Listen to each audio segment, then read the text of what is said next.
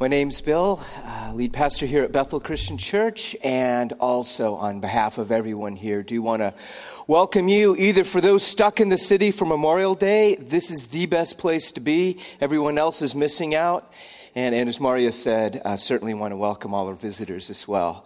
We are continuing our series in Romans chapter 13, and we're going to go low tech. I had an amazing week involving a computer crash, two failed backup crashes, lost pretty much everything. So somebody's been praying, and God heard you.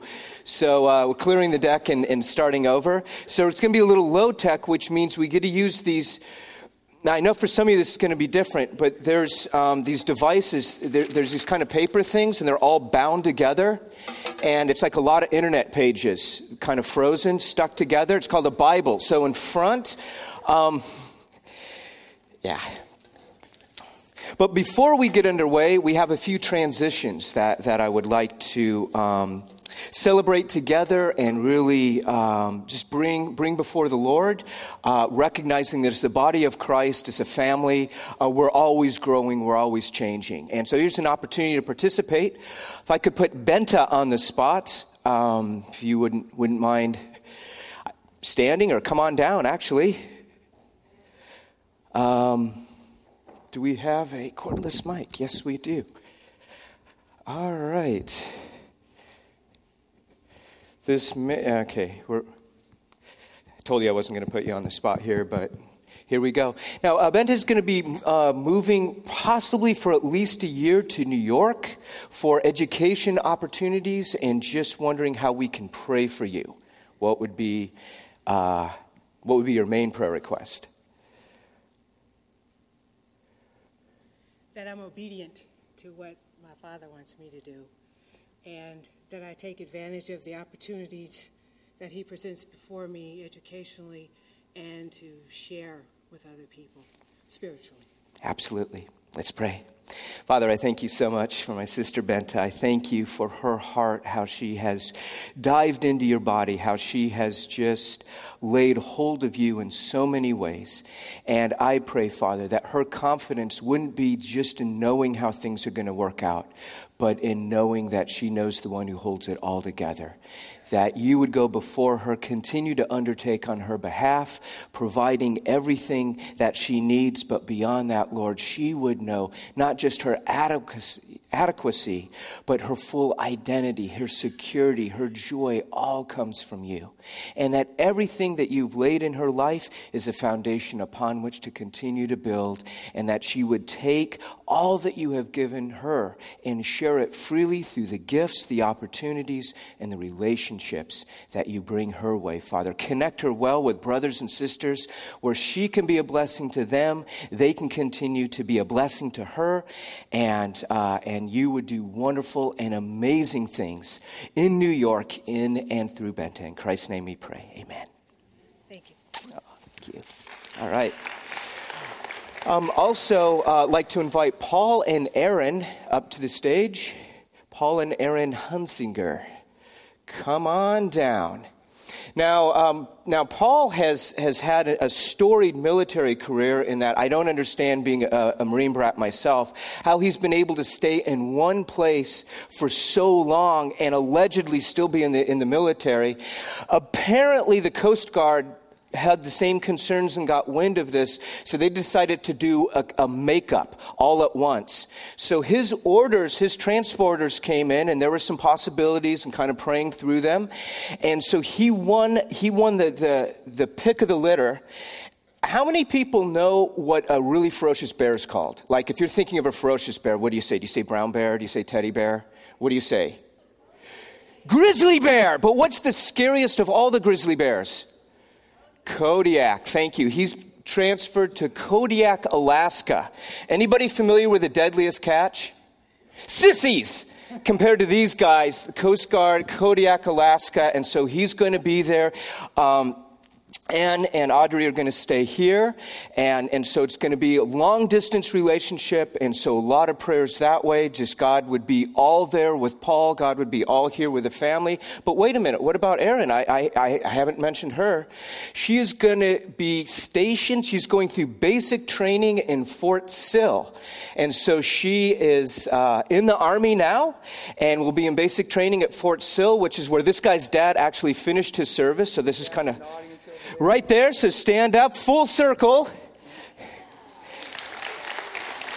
So, um, and then uh, as I understand, uh, you'll be doing uh, language at uh, Defense Language Institute in Monterey. So, for each of you, how can we pray for you during uh, the these main thing for me is uh, pray for Anne and Audrey.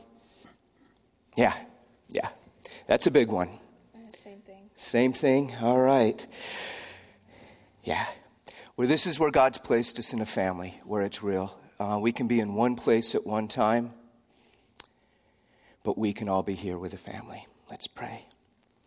Lord God, we thank you so much that you have placed us in family and placed us in relationship. And that's where you grow us, that's where we are known.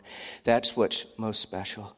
And it's often farther in the course of life we can take so much for granted, and looking at uh, what's going to change radically can be very daunting. And, and we just think of uh, too, too little, too late, and, and what now? And it just hits us all at once. But Lord God, this is a continuation of you knitting hearts together and this is where you meet the very real circumstances, the very real fears, the very real unknowns. So I pray in the most intimate, deep way you would meet Paul, that he could freely release his wife and daughters into your hands, that you're going to do the very best, that he can be open handed, that he can know your peace, that he can be fully present where you have him, knowing that you're going to continue to strengthen them, that you will minister in new and deepening ways. And I pray, Father, for Erin as she's experiencing a very, very uh, new experience of life, that you'd give her good friends as she's going through basic, that you'd give her uh, brothers and sisters to encourage her in the faith, that you would show her more who you have made her to be, where she can lean hard on you and know your love and make you known. I pray for Audrey and for Anne as well, that in, in them experiencing uh, those closest to them pulled away, they would know you even more so in the absence, Father. And when we can only in our human experience know what we're missing and, and where, where the hurt's going to be, Father, that you would fill that in with your peace, which we can't understand, with your presence, which we always need more of, and with your love that would transform. Pray for a special time, pray for an intense time, but Lord God, that this wouldn't be just leading up to a break, but it would be a continuation of knitting hearts. We ask all of this in the powerful name of Christ. Amen.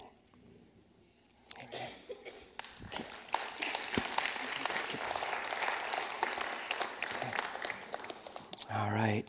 We have a, another transition that we really want to honor, and uh, the transition is something that's going, uh, it just happens in the life of church and people and all of this. But uh, the people uh, we continue to honor in our relationships and lives. So I'd like to invite Jordan and Jen to the stage. I'd like to also invite all elders uh, to the stage as well.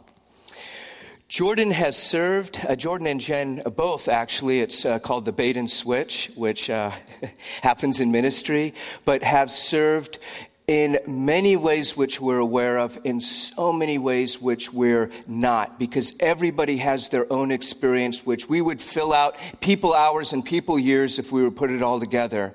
But they have poured their lives out into, into many youth, many parents. And we want to honor you and, and thank you. Uh, you know, it's, it's a, this is just one of these, man, I hate ministry for these reasons. Um, uh, but that's why I guess, uh, uh, you know, we have eternity in heaven. So, um, you know, there's a, there's a great makeup that, that God has in the midst of this. But this is also a continuation. You know, as you've heard me say, everything is unto the next thing. And it is my hope and prayer that you would know all the more the firm ground that you have only because of Christ, but how you feel it, how you experience how it's worked out because of your experiences through the body of Christ here at Bethel. Through those interactions and God growing you and growing others, through your experience and feeling of the kingdom, where you can see the next steps ahead of you and the assurance that, that you're going to be more known by God, more be, know how beloved you are, and be used in ways way beyond anything you can think. The craziest plans that you can imagine, throw them away because it is so far short of what God has for you. And that's wide and that's deep and, and, and that's long term. And, and this is a, it's exciting to, to have been um, a link in the chain and part of that. And it'll be exciting to see all that God continues to do and continues to build. So I just want to say and, and, and, let it be known I, I, I, love you. I really, I'm going to miss you uh, more than you'll know.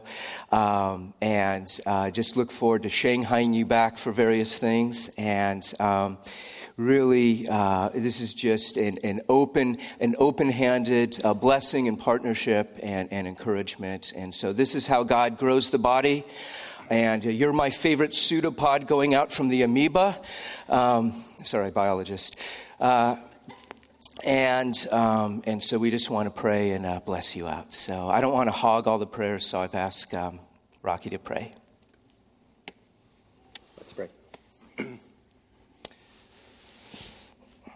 Heavenly Father, we are so grateful and so humbled that you are bigger than us, that you are bigger than who we are, that you are bigger than who Bethel is, yes. that you are God uh, of all. And Lord, I just pray, I just thank you for the time that the Halls have had here at Bethel. Um, thankful for what they've brought here to this church. Thankful for their family uh, for Aiden and Lucy. Yes. God, and thankful for Jen and Jordan. Um, Lord, we just pray for them right now as they go out and they step into the next chapter of what you have prepared for them, Lord. We just pray, Father God, for your covering. We pray that your will be done. We pray that they can see more of you, Father God, in this next step. We pray that as transitions are hard for those that are leaving and those that are being left behind, Lord, we just pray that you be there. We pray for your um, your presence, Lord, in the Halls family. Um, I know that transitions are difficult with little ones, Father God, but we just pray that this just be a wonderful time for them to grow closer as a family, um, to rely on not only one another, but the family that they've made here. Yes, Pray that the relationships, Father God, that they have connected with, that they have grown with here over the, uh, over the course of the years that they've been here, that they just remain strong and continue on, even if they're not physically here at church, Father God, that they continue on. And Lord, I just pray that we can continually lift them up in prayer, that not when they leave these doors, that, oh, they're out of mind, out of sight. No, Father God, I just pray that we have a burden to lift them up, um, to continue praying for them as family and um, just supporting them, Father, in practical ways and in spiritual ways as well. Lord, just, um, just pray that the Halls know how much they are loved and that they can hold on to that and in this new path, Father God, that they can rely on that if needs be. And we're thankful for the, the new exciting ways that you're going to show yourself to them and reveal them, yourself to them, Father. I pray for the new friends that they're going to make, the new families they're going to meet, the new lives they're going to touch, Lord God. We pray ahead of, ahead of the path, Father. We know that you are a God beyond time and that you can see who they will connect with um, in their new place, Father. So I pray for those relationships and prepare them, Father God um, prepare them for this new adventure. Thank you again, Father. And uh, we just pray for the Halls. In Jesus' name, amen. Amen. Amen.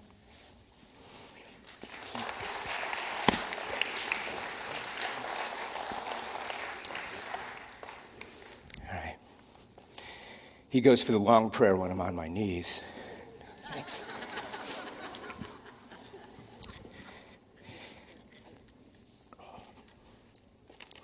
Thought I was kidding about the, uh, the Bible, didn't you? All right. We could turn to Romans chapter 13. And for those of you like me that have to go whipping through this way, this way. Also known as page 1123.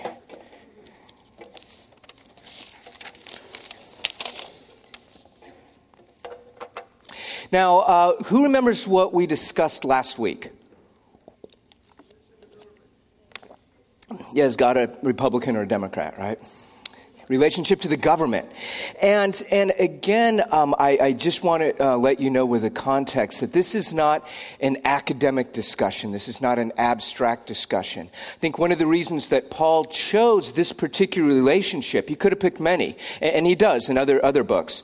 But why he picked the government is because it's a, it really, re, it's a reveal of our heart. Do we have a submissive heart? Do we have a trusting heart? Do we believe that God stands over government, that God is actually over all, or do we get swayed and pulled into whatever system, whatever grid of the world that we have and, and work it over? I, have moved most of my life, but where I have spent the, by far and away the most time of anywhere I've lived have been in governments that have been very opposed to religion.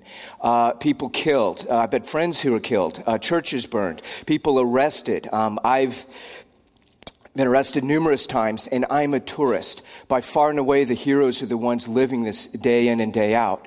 But I've also seen that that's a world of black and white. That, that is a, a world where you need to pray, where you take nothing for granted, where you see God at work all the time in many layers. When you have many things taken away from you, you realize where your power truly is. See, we live in a world of grace. It's not just 50 shades of gray, it's 50,000 shades of gray. And, and, there's so many competing systems and, and agendas, uh, we, we can get confused, and the gospel, gospel can be co opted. And that's what I meant. The cross will not be wrapped in anyone's flag, taken to anyone's agenda. And, and it's a lot more difficult to be a believer here in America, quite honestly. It was a lot easier for me in my faith on the mission field because it was so black and white and you had to pray all the time. It's a lot more subtle, it's a lot more deceptive. I feel myself falling asleep and being numb so much more easily because I can. And so this is the question I want to look at. We're only looking at four verses here, and it's really kind of teasing out how then do we do all these things? Twelve chapters on our salvation and our freedom, how horrible we are as people, and how glorious the gospel is in setting us free. And now this whole new life that we're supposed to live, but not a whole lot changes off the bat. And so this is where we are in Romans of the practical outworking. Where's our traction in life? And, and so we're starting with uh, verse 11 and moving forward. But I want to ask this question How many people believe that Christ has risen from the dead? Show of hands. Yeah, me too. Amen. If Christ rose from the dead, why do I have a hard time getting out of bed? To paraphrase Keith Green. If Christ has risen, defeated death, the final enemy, defeated sin, I'm forgiven. No more shame. No more guilt. Um, I, I am absolutely empowered to be fully who I can be in Christ. If that is true and real, why am I so indifferent to others? Why am I so preoccupied with me? Why is my stuff loom larger than anyone's, even God's stuff in, in life? Why, why can I be in God's presence and be so unmoved for so long? If this is true, then this would also have to hold true, wouldn't it? And this question bothers me. It's not when I get my heart broken. It's not when I get angry and react the wrong way. It's not when I'm provoked and I go somewhere because somebody's alive. I might not be doing it the wrong way. I might be, you know, answering the wrong phone, but at least I'm provoked. But when I'm indifferent, when I'm asleep, how can that be? So if Christ rose from the dead, why am I often still asleep? Okay, the, the title of this sermon is Displacement. Not dat placement or dose placements, it's displacement. Displacement is simply this. Anyone ever watch an old Star Trek or a new Star Trek or any science fiction where they're going to teleport from one place to another? What's the one thing they always have to worry about when you're teleporting? That it goes against the laws of physics and it won't work. So no. What's the besides that? You got to suspend judgment. What's the when, when you're going to teleport? You have somebody here, beam me up, Scotty, beep, and then you show up in a totally different place. What are you worried about? Where are you going to go exactly? And why is that? So, so say, beam me up, Scotty. Ha, wasn't that funny? Okay, beam me back. And he beams me back right in the middle of this podium. Yeah, it doesn't work. Why, why is that going to be a problem? Because two objects can't occupy the same space at the same time. Which, when you think about it, stupid because how about the oxygen you're teleporting into? Where does that go? So, anywhere you teleport, you're actually going to be teleporting into something. That's why that doesn't really work. Does that make sense? Two things cannot occupy the same place at the same time. This was this took science thousands of years to formulate, and it came down in the 30s. There was this super annoying German scientist that nobody wanted to invite to any parties, and so they called it the Pauli exclusion principle, where no.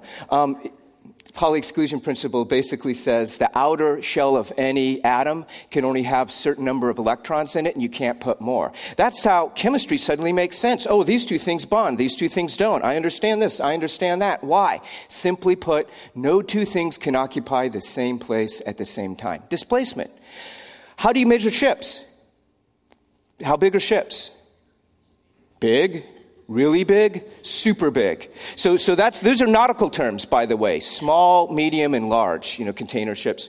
No, it's displacement. How many thousand tons of displacement? How many tons of water are dis- displaced by the weight? Because two things can't occupy the same place at the same time. So you, you understand displacement, right? Pretty simple. You can't compress water. That's why engines have displacement. All right? We're, we're good. Hold on to that thought because that's going to make all the difference in the world in uh, hopefully letting me off the hook and trying to understand this. Okay? Let's, let's get to text. Romans chapter 13, verse 11. That would help if I'm actually in Romans 13. There we go. And do this. Okay, remember, it just talked about the government just talked about being general. Now, I talked about the government and a reveal of your heart. Are you willing to submit to God? Well, submit to a government you probably don't agree with. You probably don't like. You haven't signed off on their policies. So it's saying this is our posture before God. Then he talks about love. Verse 10. Verse 10 begins Love does no harm to its neighbor, therefore, love is the fulfillment of the law. Okay, Paul, great. How is this going to work out? Verse 11. And do this, understanding the present time. The hour has come for you to wake up from your slumber, because our salvation is nearer now than when we first believed. The night is nearly over, the day almost here. So let us, put aside, let us put aside the deeds of darkness and put on the armor of light. Let us behave decently as in the daytime, not in orgies and drunkenness, not in sexual immorality and debauchery, not in dissension and jealousy. Rather, clothe yourselves with the Lord Jesus Christ and do not think about how to gratify the desires of the sinful nature. Okay, the main, there's one main verb in this entire thing, and it's, it's just one word. It's translated wake up, arise from the sleep or awaken from the sleep. But awaken. And so it's using this metaphor of night and day, dark and light, um, on or off. It, it's not saying it's, it's 50,000 shades of gray. It's saying really ultimately there's good, there's evil. And, and that's, that's behind everything. And, and we need to understand that what God is doing, all of our cries, all of our heart, God cares. God takes sin personally and he's not slow to act.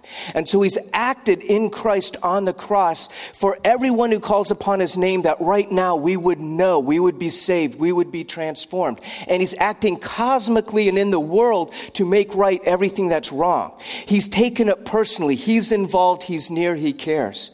He is underwriting our sin more than we will ever know. More patient, more merciful. If you walk away with nothing else today, know how much God loves you. He's not ashamed. He's not disappointed. He's not shaking his head.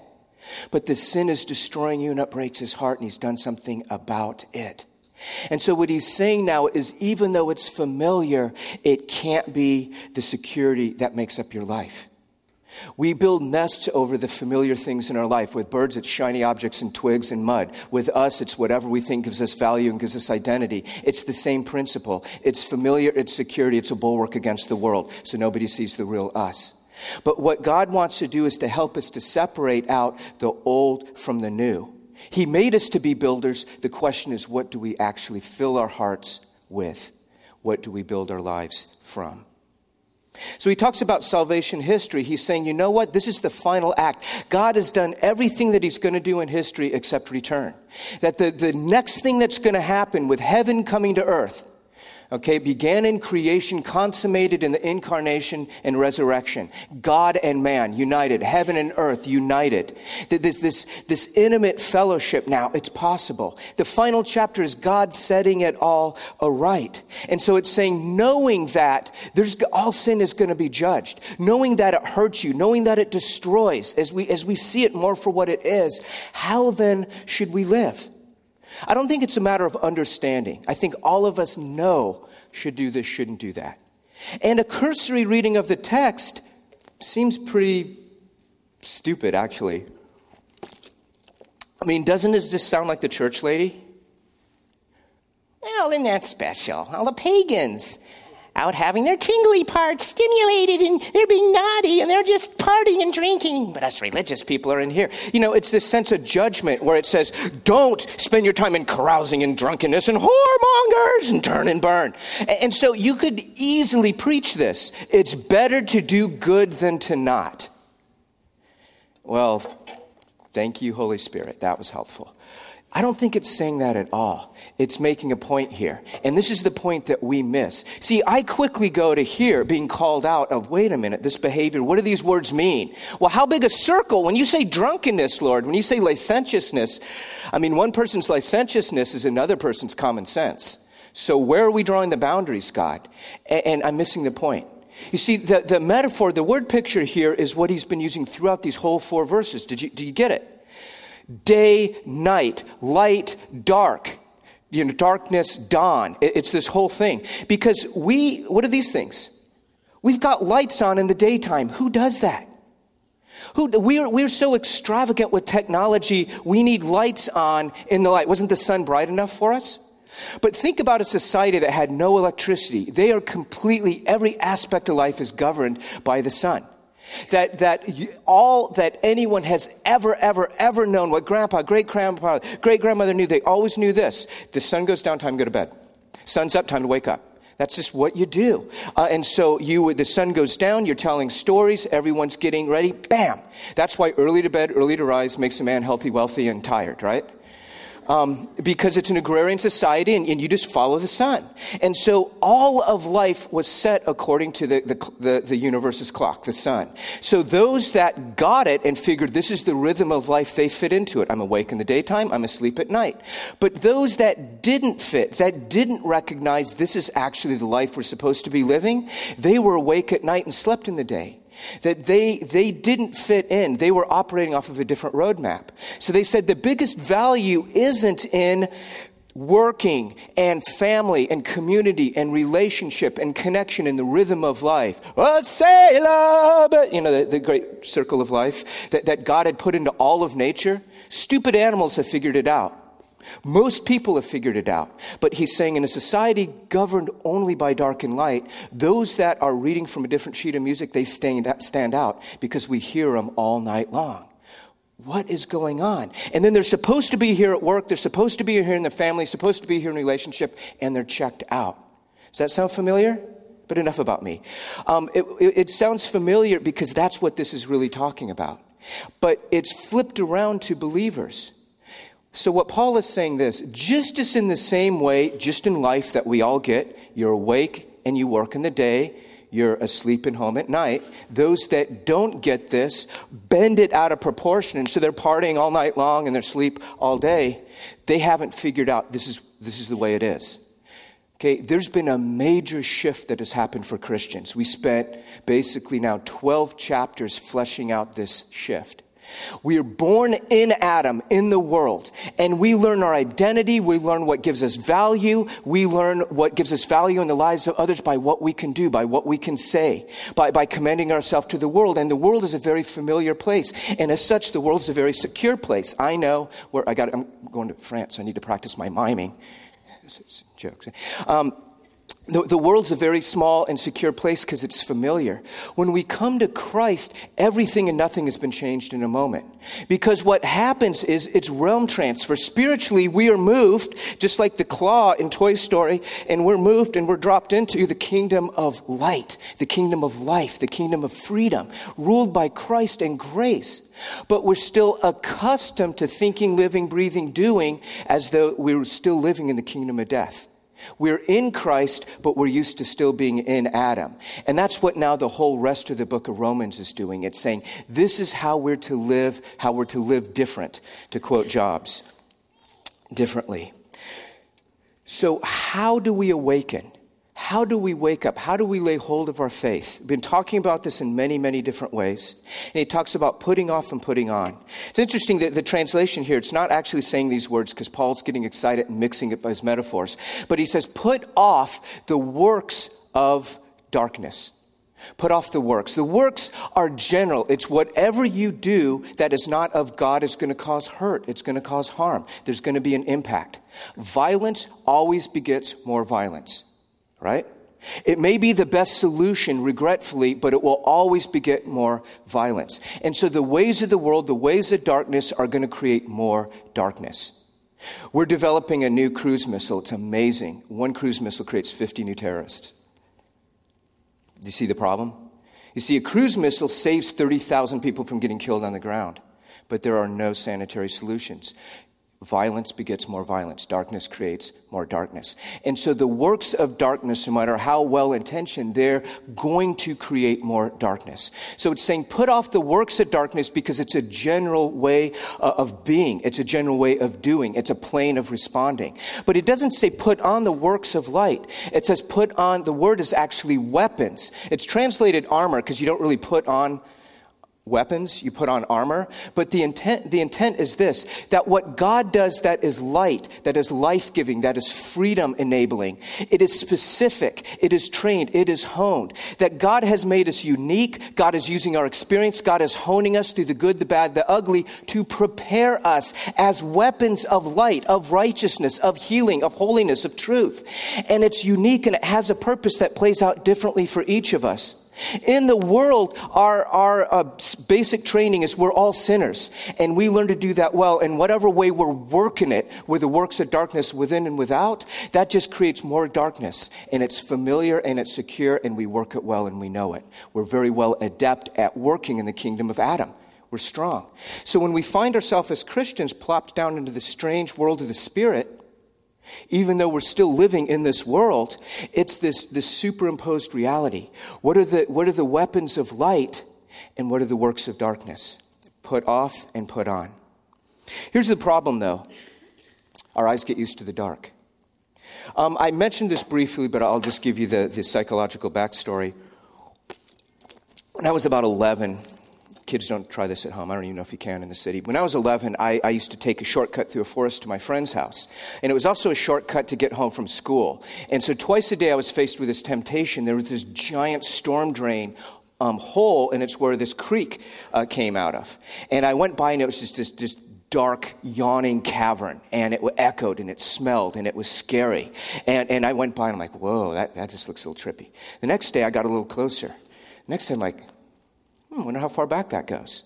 And I'd stick my head in. And then if you walk like this in the tunnel, you can not get wet and, and go in. And so I'd go in a little bit further and a little bit further. And it was terrifying because I couldn't see anything. But I'd get a couple friends and we'd go further in and further in.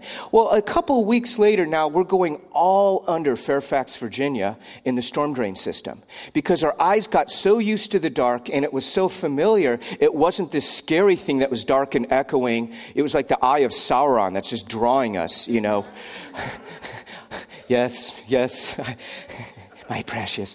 Um, and, and so we're, and we would go in smaller tunnels because our eyes got so used to the dark that just from the lights coming in through the, um, the street drains, uh, we could navigate really, really well. The scariest I've ever been is in, we got caught in a rainstorm and all the water, the tunnels were filling up pretty quickly and it, uh, it got dark apparently when it rains the sun goes behind clouds or something but um, and so that was terrifying. But here's the point. Even though it was stupid even though it was ridiculously dangerous even though common sense 11 year old bill said well that looks ridiculous. I shouldn't go there. I got used to it. It was familiar and i was a practitioner. I knew how to operate underground very very well. My eyes got used to the dark. And so i i could make a great case of how safe it was how familiar it was how well i knew it. I know where the pitfalls are. I know where all the broken glass are. I know where the drug addicts are. I know where all these, you know, things to avoid. What's the problem? It's the same problem with us in the world, in Adam. Our eyes have gotten used to the dark. And so we're born in sin, broken people in a broken world, hurting people, hurting people. And so all that happens is very familiar and it's very secure to us, but it's still darkness. The problem is our eyes have gotten so used to it, we see it in, in, in so many different shades put off and put on. See, the, when the familiar becomes our security, we're in pro- we've got problems. Jesus tells a parable in Matthew that ex- explains this point really well with displacement. He says, Now, there's this person, and he cleans his house, and he sweeps out the house. There's a, a, a, a demon living in the house, and he, he sweeps it out, and the demon goes to a dry land. And the demon goes, Hey, the house is looking good. I'm out here in the desert, sort of the prodigal son in reverse. And so it says the demon takes seven more, seven spirits more wicked than itself and returns to its former place of residence, finding it clean and swept out. And the last condition of the person is worse than the first. Okay, what, what Jesus is referring to is what in, in the Christian church we call backsliding. Basically saying, I know better, but yeah, yeah, yeah, yeah, yeah, yeah. I, I, shouldn't be doing this, but I just find myself here I am again.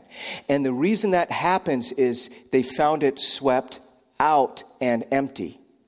See, what Jesus is describing is the dynamic of addiction.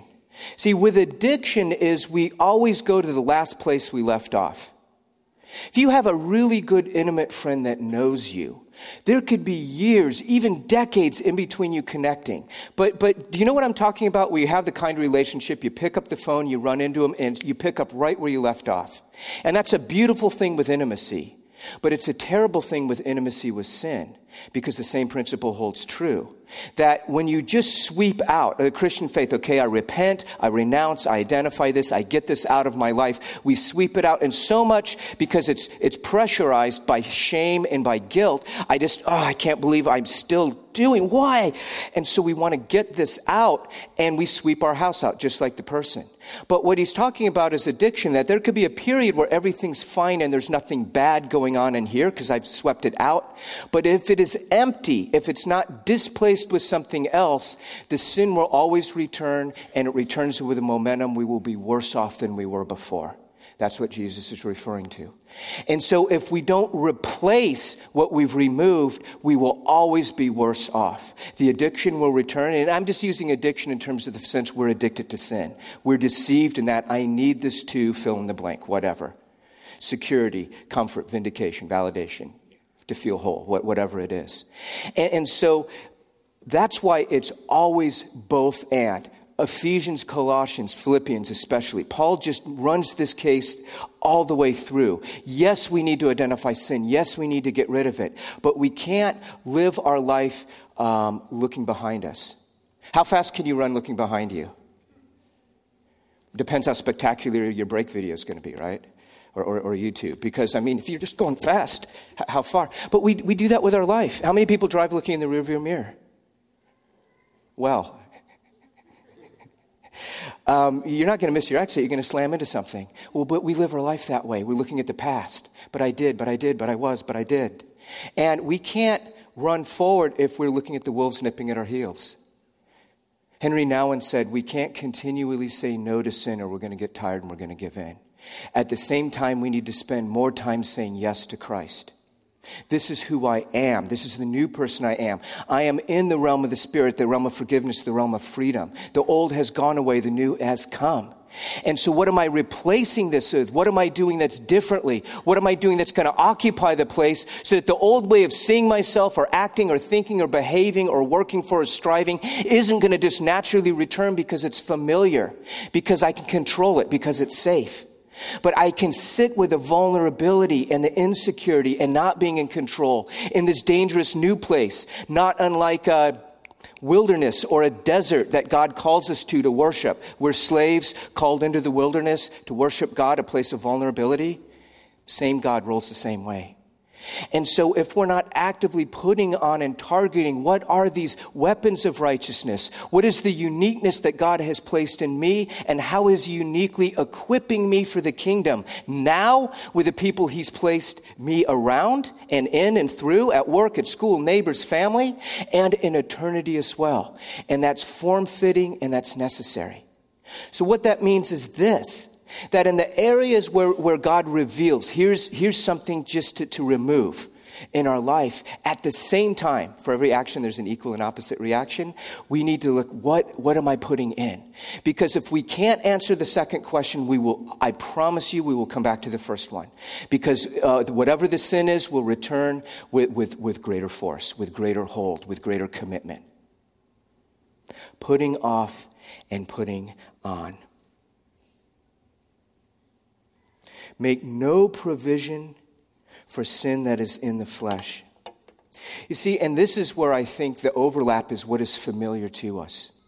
You see, there's a great liability with what's familiar because we don't see it. We, we take it for granted. We don't know it's operating. We don't, I don't know that the, the, the foundation I think I'm secure on is just because it's familiar to me, not because it's right or true. But the great advantage is I already know how this dynamic works so well, I just need to change the players. Paul says, You already know how to commit yourself to me because you've practiced your whole life committing yourself to so many other lesser things. How did we commit ourselves to those lesser things? How did we commit ourselves with our thoughts, with our money, with our time, with our relationships, with our words? How have we crafted and shown value to these things? This is exactly how we're to do it with God. None of this is strange or new or foreign, but it's recognizing unless we are deliberately doing this, we're kidding ourselves. We will always return and then take another step back. And so this is the battle that we're enjoined in. It's not just a matter of abstract governmental theory. It's not just a matter of general love God, love others, impact the world. But it's a very specific circumstances and details of our immediate life. I need this. I need these things to be pulled out of my life. I need for these things to be put into my life that I can be confronted with. This is the familiar that is hurting me. This is the familiar that's blocking God from working in my heart. This is the familiar that's keeping others out of the court of the Gentiles because I'm too busy being church. So, where do we go with that? Where's the application? I'm glad I asked that. That's why we're here. This is why we're here, and this is why we do church. Now, I could proof text, and you know, I think it's Hebrews 10:26. Don't forsake assembling together as some has done, and, and we could rip out some verses why we all need to meet together in church. I don't think that's really speaking to that. I think this is. This is the only way we're going to actively have what is good, what is right, what is true held in place in our life for it to take. For it to take. Um, how many people have um, older parents, kids? How many people might be older parents? How many people recognize the law of warranty with your own body? Okay, as soon as the warranty goes, the part blows, right? Okay, with teeth, how many people are experiencing that joy? Um, or if you're getting dental work done, apparently when you get older, you lose bone density or something. And so you have to have the tooth or the crown or whatever it is held in place for the bone to go around it for it to take. That's the only way it works. That's why dentists are, are now making bazillions. You know, it's ridiculous. You can fly to Russia, get full dental work done, and fly back for cheaper than two crowns and a root canal here. Yeah. That's just going rate because it's, it's a lot of stuff. I mean, it's a huge, long process getting the bone to, to knit. And you gotta do temporary things in six months and hold it. Why? Because you gotta hold the foreign good thing in place for the rest of your life to recognize it as familiar and to grow and to hold and to make it part. That's just the way it is. That's what God does with us here in church. The only way we're going to naturally hold what we need to replace is by being in community, by having other people in our life, and by being known by others. There's, we're all in a journey. We all come from different families. We all have different uh, things that are built into our life and things that weren't there. We all have different comfort levels. And we want to create a community where everybody's comfort from where, comfortable where they're coming from of stepping more into community. We, we don't want to just grab people and, hey, give us your credit card number and, you know, we're, we're off to the races. So, so we do not want to pull anyone out. But I do want to implore you that what I need and what we all need is to be known by others in community. We need to be in each other's life. Because this is the only way that this stuff's going to actually happen and it won't be good intentions. It won't be, I'll try something and go out really strong and, and then return back here again. Okay, now, okay, I'm not going to get down on myself now. I'm going to try this. As long, long as I'm trying to do it on my own, I'm going to be that seven more evil spirits in a worse off position. Because I can't myself hold these things in my life long enough for them to take and displace what's been familiar for 47 years.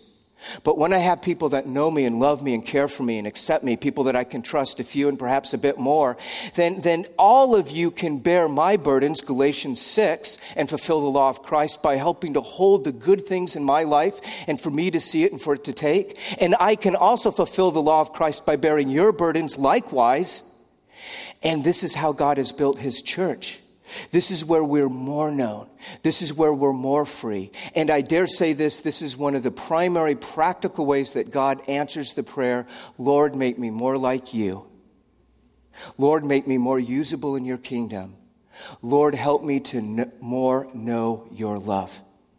Because this is the practical way in which our hearts are expanded, that we, we with others looking in can see better how God loves and accepts us that He's not running because others aren't running. We can practice submission. We can practice using our gifts.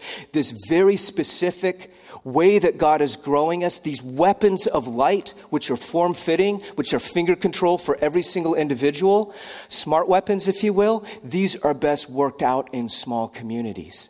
This is a rah rah session. This is celebrating what God does in the week. This isn't church. Church is between Sundays. We really work this out.